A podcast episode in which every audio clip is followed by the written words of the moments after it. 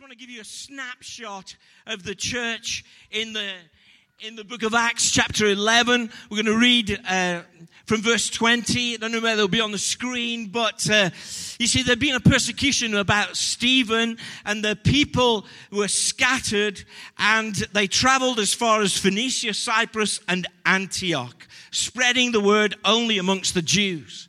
However, some of them, men from Cyprus and Cyrene, went to Antioch and began to speak to the Greeks, also telling them the good news about the Lord Jesus. Now, the Lord's hand was with them, and a great number of people believed and turned to the Lord. News of this reached the church in Jerusalem, and because they were a church under authority, they were open to receiving input. How about you? They sent Barnabas to Antioch, and when he arrived, he saw the grace of God that, had, that he had done, and he was glad and encouraged them all to remain true to the Lord with all of their hearts. He was a good man, full of the Holy Spirit and faith. What a great combination. And a great number of people were brought to the Lord. Then Barnabas went to Tarsus to look for Saul, and when he found him, he brought him to Antioch for a whole year. Barnabas and Saul met with the church and taught great numbers of people. The disciples were first called Christians at Antioch. They met for a whole year, seeking, teaching, and hearing it. During this time, some prophets came down from Jerusalem to Antioch, and one of them, named Agabus, stood up and through the Spirit predicted that a severe famine would spread over the entire Roman world. Now, this happened during the reign of Claudius. The disciples, as each one was able, provided help for the brothers and sisters living in Judea, and they did this by sending their gifts to the elders by Barnabas and Saul. If you've got a Bible, flick over a couple of pages to chapter 13 and we'll read verse 1. Now, in the church at Antioch, there were prophets and teachers. They had different ministries. Barnabas, Simeon, called Niger, Lucius of Cyrene, Manaen, who had been brought up with the Herod, the Tetrarch, and Saul. And while they were worshiping the Lord and fasting, the Holy Spirit said, Set apart Barnabas and Saul for the work to which I've called them. So after they had fasted and prayed, they placed their hands on them and sent them off. What type of church do you want to be in? What type of fellowship do you think you need to be a part of? Those of you know me, I pastored an American military church. It was in the American Air Force with F 111 jets, a really fast jet. And we were in Upper Heyford there in Oxfordshire, and our place where we met was on the end of the runway. It was a little community hall, and if they did a Sunday launch, our service was at four in the afternoon. And if at three they did the 345 launch of the jets, we couldn't start service because the jets flew right over where we met and the whole place shook. But you know what? It didn't matter because everybody in the church was a military church. And so, you know, just to say this, they were all on time because it was a military church. Take the hint. And, uh, they, uh, they were all on time, and so they would look out the window and we'd all gather at the side, even though we, we were waiting to start service, and the jet would fly over. And they would go, You know what? I may be the chef that makes the hamburgers that feeds the pilot, but I'm part of flying that. I may be the person who has painted the camouflage, but I'm part of flying that mission. I may be the mechanic that fixed the wheel, but I'm part of that mission. I may be the nurse that, that helps the family that is sick right now of the pilot, but I'm making it part of, I'm part of that mission. And everybody felt bought in and invested in in flying that jet, whether they were the pilot or not, because they all had a role to play in that jet taking off. Why do you come to church? There's a difference between just going to church and knowing why you go to church? What type of church do you want to be a part of? What type of person do you want to be in order to make the church what it is? You see, we are on a mission here. We're here to change things. We're here to change ourselves, and we're here to make a change in others. We're here so that we can invite as many people to Jesus as possible. By the way, if you want to say amen to any of this, you can, because I want to see as many people coming to Jesus as possible. How about you? We need to fill up Birmingham with more Christians. Who agrees with me on that? You know, we're here to become as close to Jesus as possible. I don't want it to be a shock when I get to heaven. I want to know his voice and know his presence. Who's with me? We're here to be like Jesus. We're here to bring the kingdom of God. God's righteous reign and rule and his peace in people's lives. We are here to be in the presence of God and to know his presence. It's really important that you know why you're here. Because listen to this God has an incredible life for you.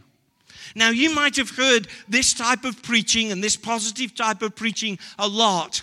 And because of scars, because of things you've been through, and because of some of the things that you've been disappointed in, you've subtly started to give up on, on the fact that God has got a beautiful, incredible life for you. And I want to arrest that. I want to stop that thinking in your mind today. Look, it may be the summer, but I'm going to work so hard to operate in an anointing and a prophetic word to you today.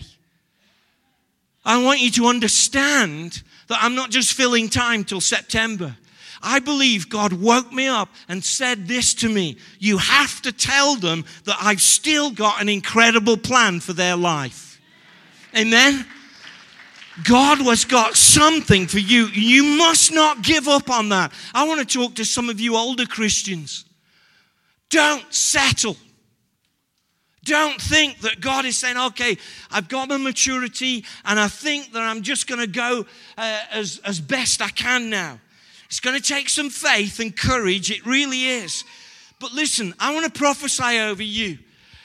The next 10 years of your life are going to be the best 10 years that you have ever had. Amen?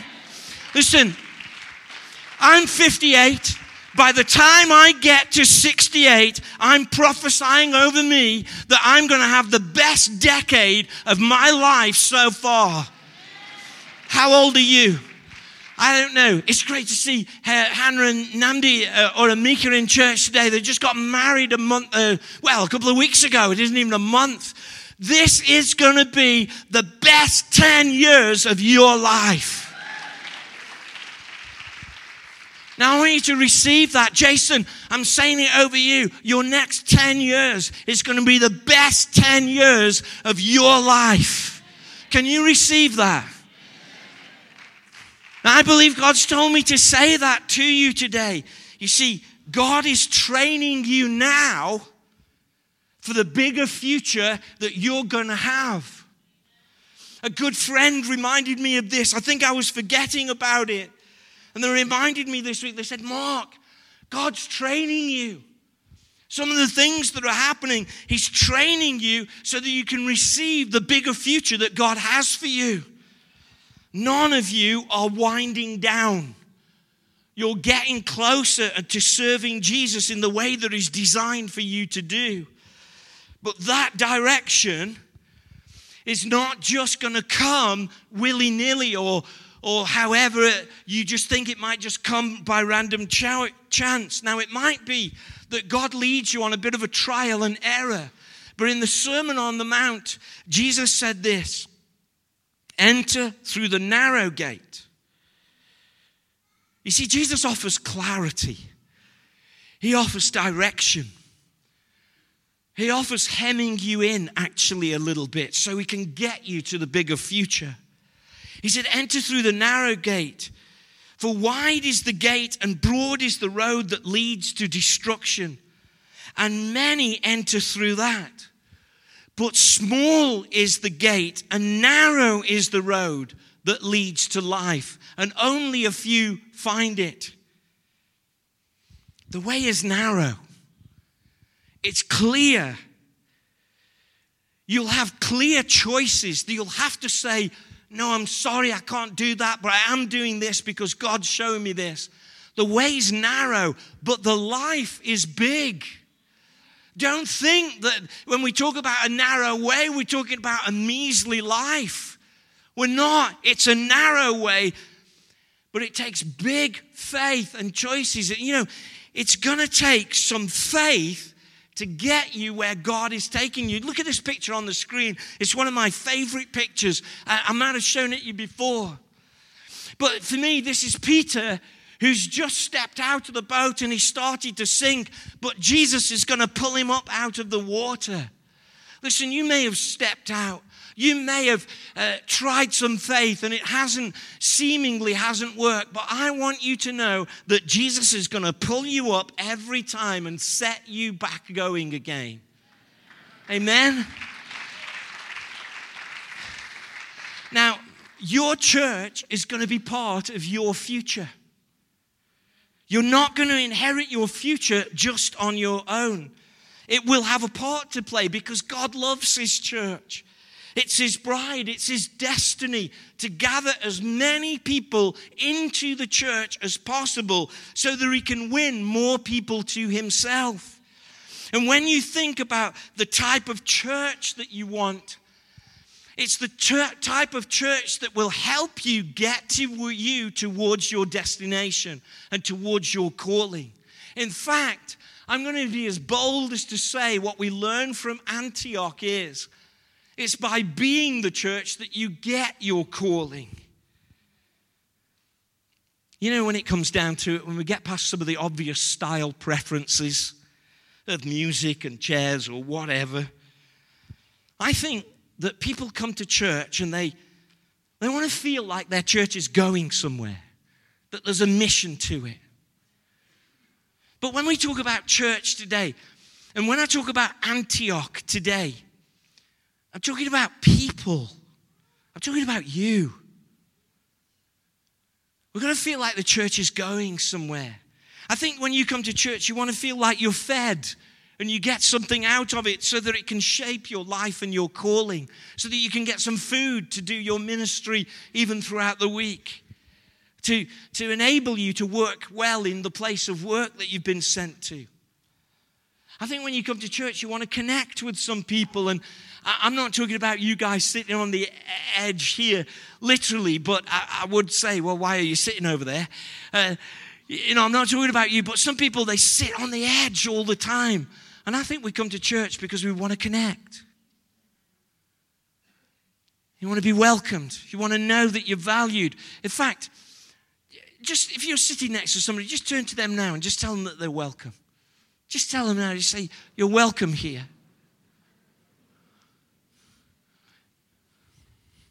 I think when we come to church, we want to come to a place that's making a difference. That we just want to just do meetings, that we want to just make a difference. And I think when we come to church, you want your minister to have something in God. I think you want to sense God. I just want God to be here, don't you?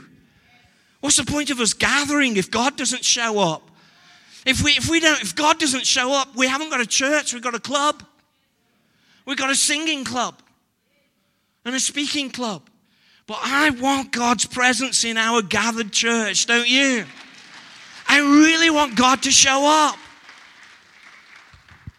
And you know, if we are to be that type of church together, we can learn a lot from the pattern of Antioch. Both as individuals, we need to be like them. Look, just go over, if you're there in your Bible in, in chapter 11, Antioch broke boundaries and welcomed people who were different. It says that they were used to speaking to the Jews, but they said, why not? Why can't we speak to Greeks? And you know what? Every single nation is welcome here. Everybody who lives in Birmingham is welcome here.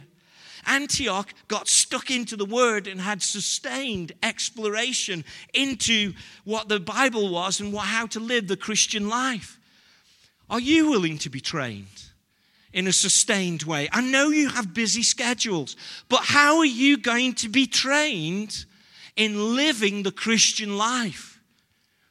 If you take the church out of that, then you just have an individual Christianity. How are you going to connect to be trained? You have to challenge us on that question. You have to also answer that question.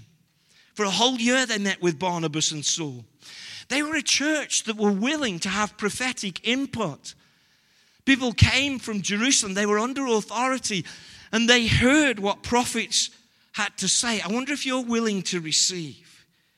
During uh, their journey, they were also willing to be generous. They heard about the Judean Christians and they thought, we need to answer that need. They were willing to be generous beyond themselves. They also had prophets and teachers, different ministries that meshed together, that weren't competitive. They worked together to make sure that the atmosphere of God was there. And they sent out people to help others. What a great church. And they made their decisions spiritually through the Holy Spirit, through fasting. I wonder how we are making our decisions. That was the nature of the church, it was the nature of the people in it. So, when I talk about the church today, I'm not talking about just an institution or a gathering, I'm talking about you. There are three important things I want to just lift up from Antioch really briefly. You and your training, you and your equipping gift, and you and your calling. These three things are really important in Antioch. I could put it this way the church training you, the church shaping your gift and your calling, and the church sending you. In this day and age, everybody sends themselves. That wasn't scriptural. In the New Testament, people were sent in relationship with the church. Let's look at number one. In Antioch, they were prepared to train. I want to say it this way, but it's the wrong metaphor. They incubated themselves they put themselves in an arena of training over a long period of time. Now, I don't think it was a, a, training that was like an incubator in, in the sense that I think they still witnessed to people. I still think they were generous. I still think they uh, did trial and error type of work. But it was a training set for them. Can I say to you, God has a unique sphere of rhythm and grace and place for you, and you have to nurture it as well as receive it. You have to be prepared to say, God, you're placing this in me. How am I going to train that out so I can be more effective in it? Please don't live in comparison or competitiveness. If you've got a Bible with you, turn to Second Corinthians chapter 10 and just go to verses 12 there. Because God has put something in you that He wants to stretch out of you and train out of you, but He's put it for you. You mustn't compare yourself to anyone else. This is what the Bible says. We do not dare to classify or compare ourselves with someone who, with some who commend themselves. When they measure themselves by themselves and compare themselves with themselves, they're not wise. We, however, will not boast beyond our proper limits, but we will confine our boasting to the sphere, listen to this, to the sphere of the service of God that He Himself has assigned to us. And that sphere includes you. God has assigned you a space and a sphere of your ministry. He's placed an assignment. You don't have a racetrack, you have a grace track. You, God wants to, to put you on a track where you bless others and are assigned to help others, but it's your gift, it's your thing being invested in by others and by the church so that you can find it. Look, I want to say to you today don't just survive as a Christian. I want to prophesy over you thrive. Don't just survive, thrive.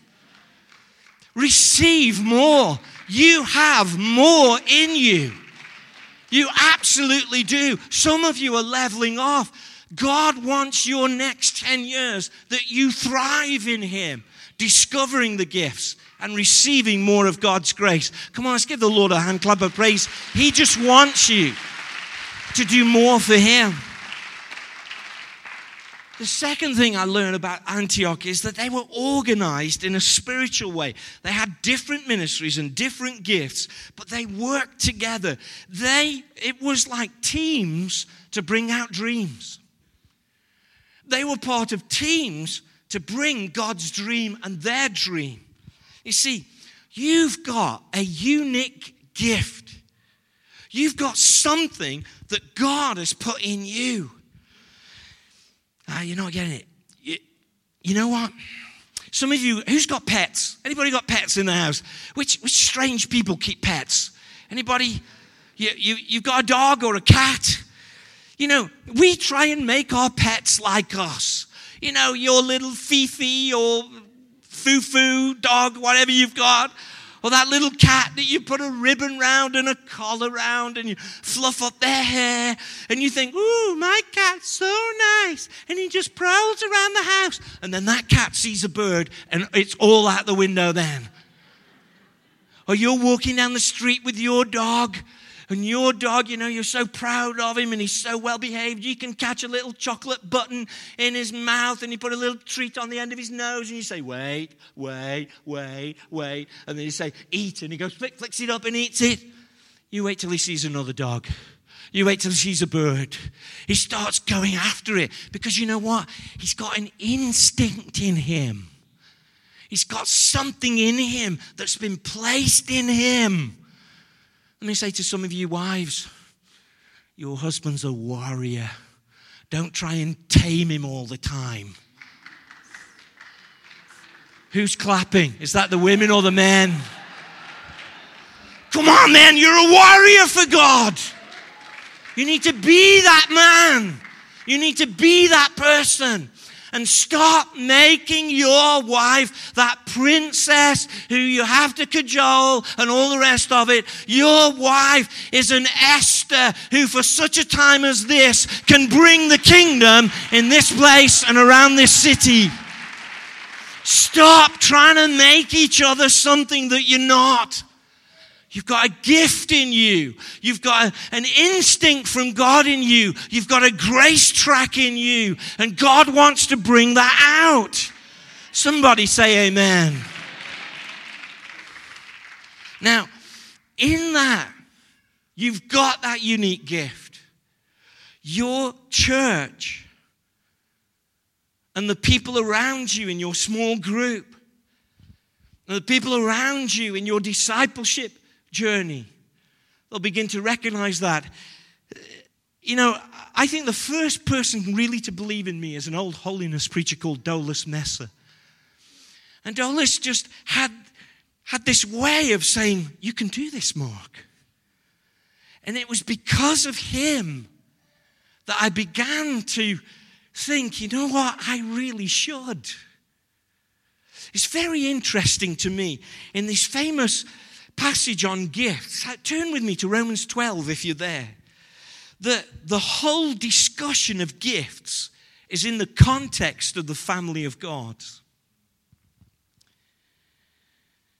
Romans 12, verses 3 through 6 says, by the, by the grace given to me, I say to every one of you, do not think of yourself more highly than you ought to, but rather think of yourself with sober judgment in accordance with the faith that God has distributed to each of you.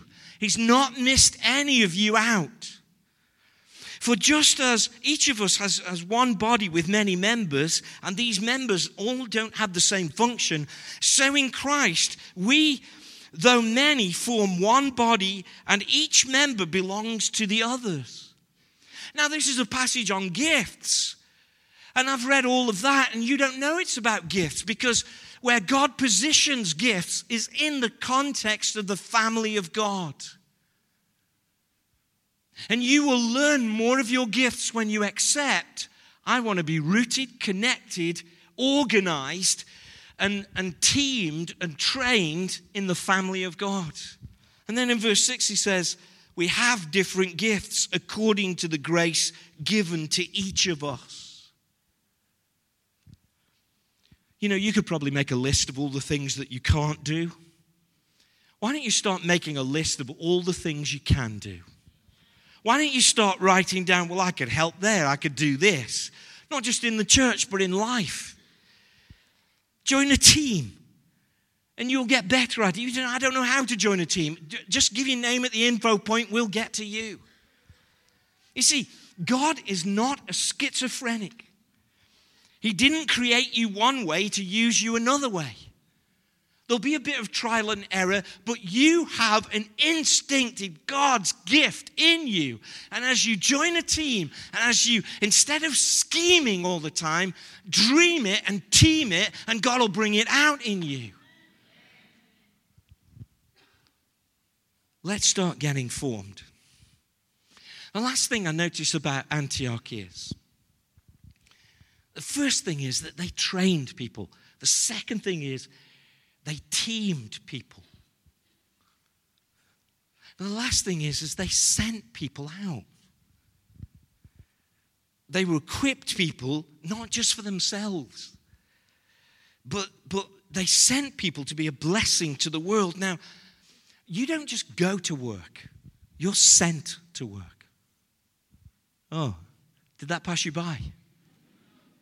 You don't just go to university, you're sent to university. You don't just look after the house, you're assigned to look after the house. You see, you've got an assignment in God that's really important. God's going to send you to some people this week that you can invite to church. You're invading so that you can be inviting. God wants to send you on mission every single week. Brian Houston wrote a book called Live, Love, Lead, and he says this in it. He's the leader of the Hillsong Church. He says, Are you prepared to live saved? Are you prepared only to live saved? Or is your commitment to live called? He says this I believe calling takes away the option of not just settling down. The Apostle Paul put it like this in 2 Timothy 1 9.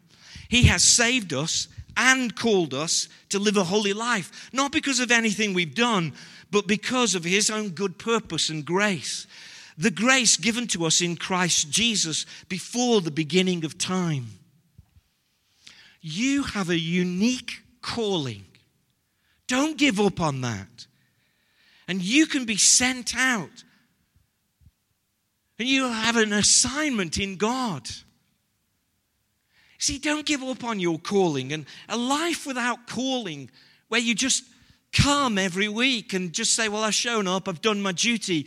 But if you don't have any sense of calling, your life will begin to drift. Your, your, your Christianity will begin, begin to become mayonnaise and uh, anemic. What I want to say to you is that if you have a sense of calling, the shape of your calling can be healthily shaped as you're called together in the church. Paul and Barnabas were sent not by themselves. They didn't say, Oh, we feel like we should do this. It was the church that decided to send them after teaming with them and shaping them. Of course, Paul and Barnabas had to be willing to be sent. Are you willing to be called? You have been called to the assignment that you're in at the moment.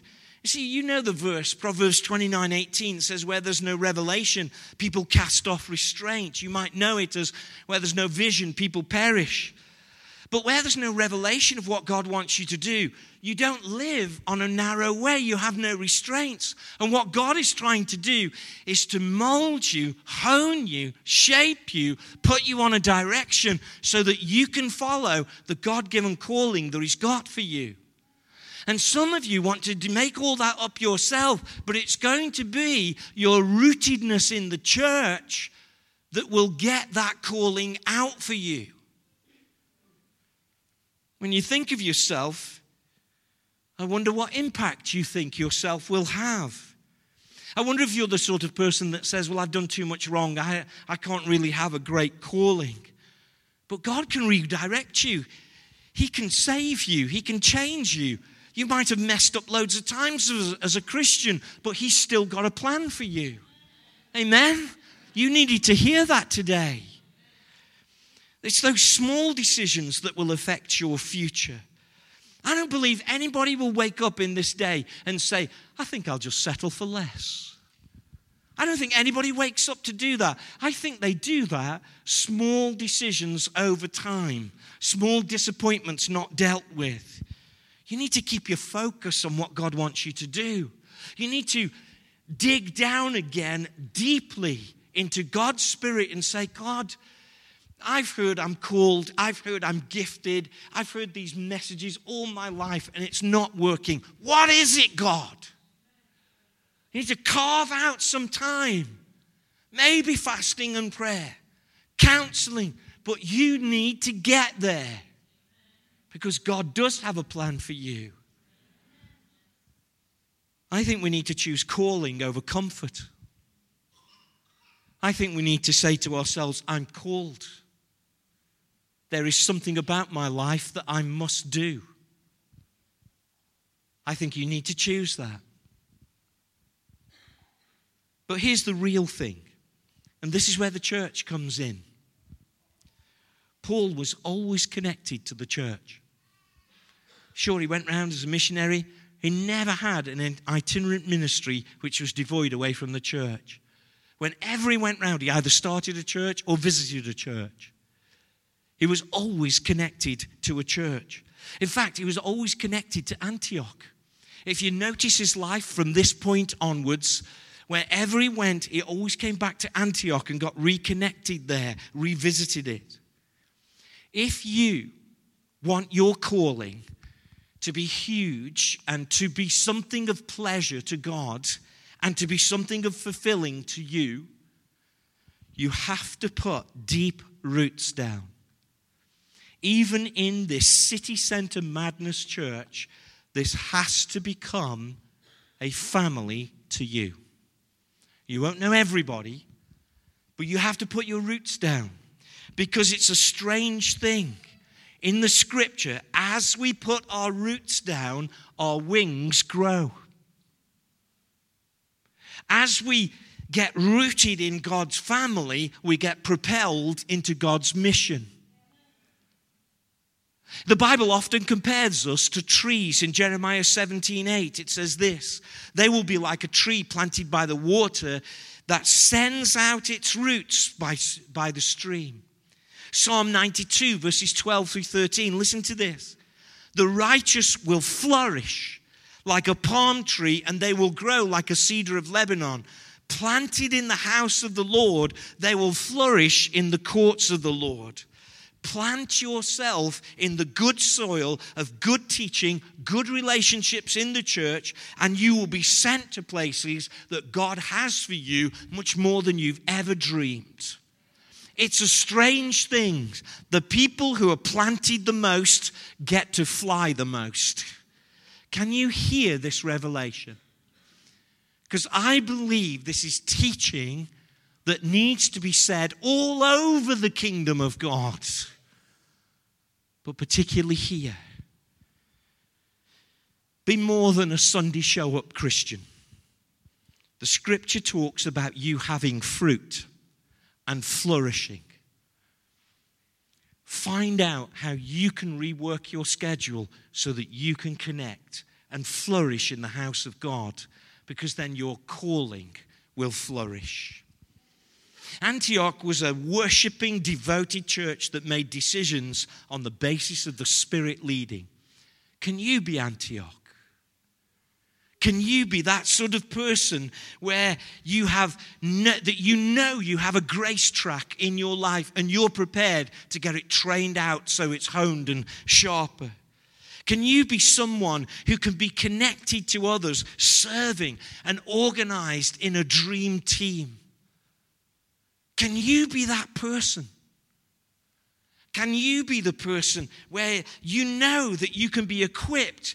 And so, therefore, you can have the confidence and authority that even though your full calling isn't there, your calling is coming. Come on, let's stand together, shall we? And I'm going to ask the worship team to come back. You've been so kind to me listening today. But I promise you, over the summer, we're going to give prophetic messages that will propel you into the autumn and winter.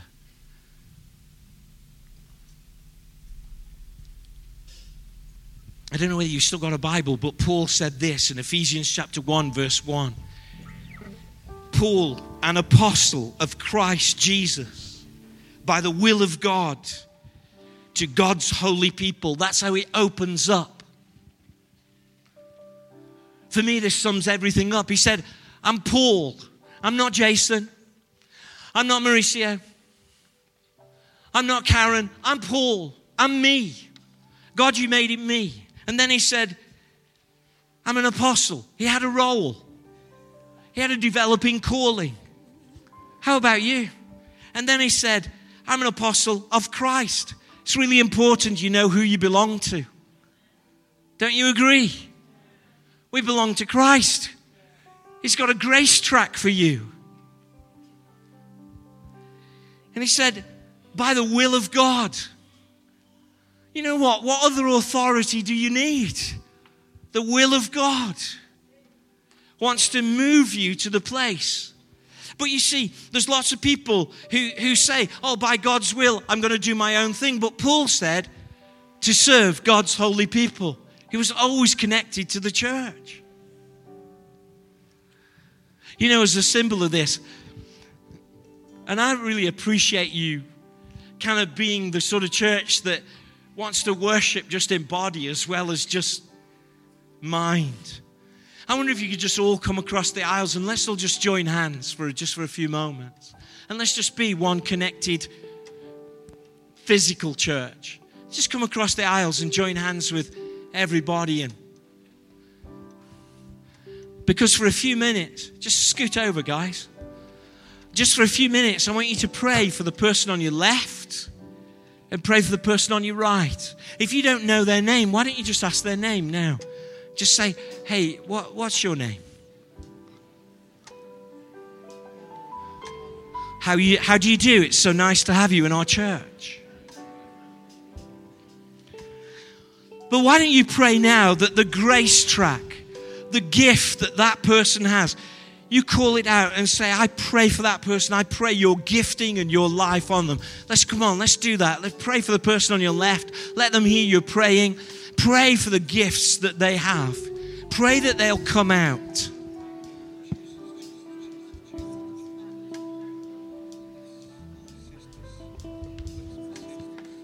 Really pray for them.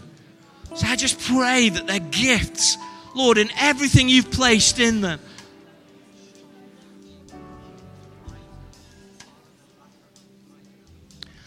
Now, I want you to pray this over them God, help them walk through their training gap. Shape them, Lord. Touch them, Lord.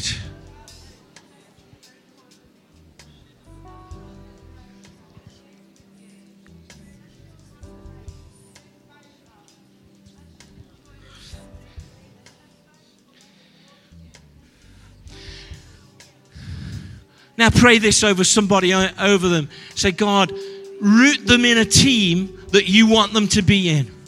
Root them, Lord. And, and if you're not rooted in this place, you pray this prayer right now Lord, root me in your family. I want to be rooted in the family of God.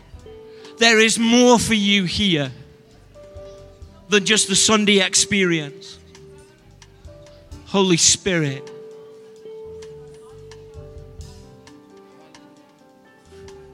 Yeah, I'm going to say amen to Debbie's prayer. Iron sharpens iron. Come on.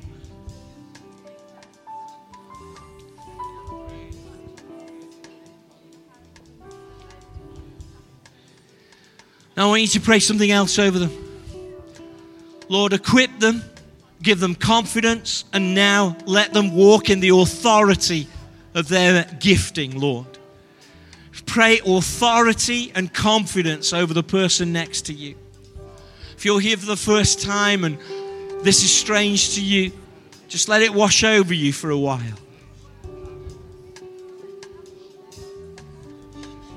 Lord, I pray authority. I pray confidence. I pray shaping and training. I pray confidence, authority.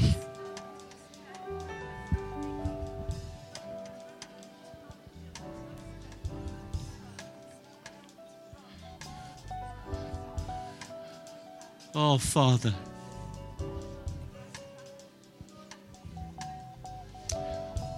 Now, just as you break hands, don't move away from each other, though. We're going to sing this song as a prayer, but don't move away from each other. If, if during this song, there are three things during this song. Is if you're praying for that person during this song as we worship and God gives you a word, you speak it into their hearts. If you have to lay hands and just pray authority, I want to pray. I just really feel that some people need authority and confidence. So if God gives you a word, you speak it over that person. Don't say anything weird. Don't prophesy death, pregnancy, or marriage. Don't be weird.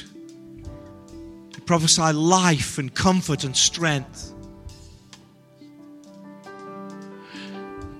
We're going to sing this song, and, and if you're ready and you would like to take communion, and that would help you seal your decision today to say, I'm going to be rooted. God, I'm not going to give up on my calling. Come and take communion. Maybe that'll be a, a faith walk for you.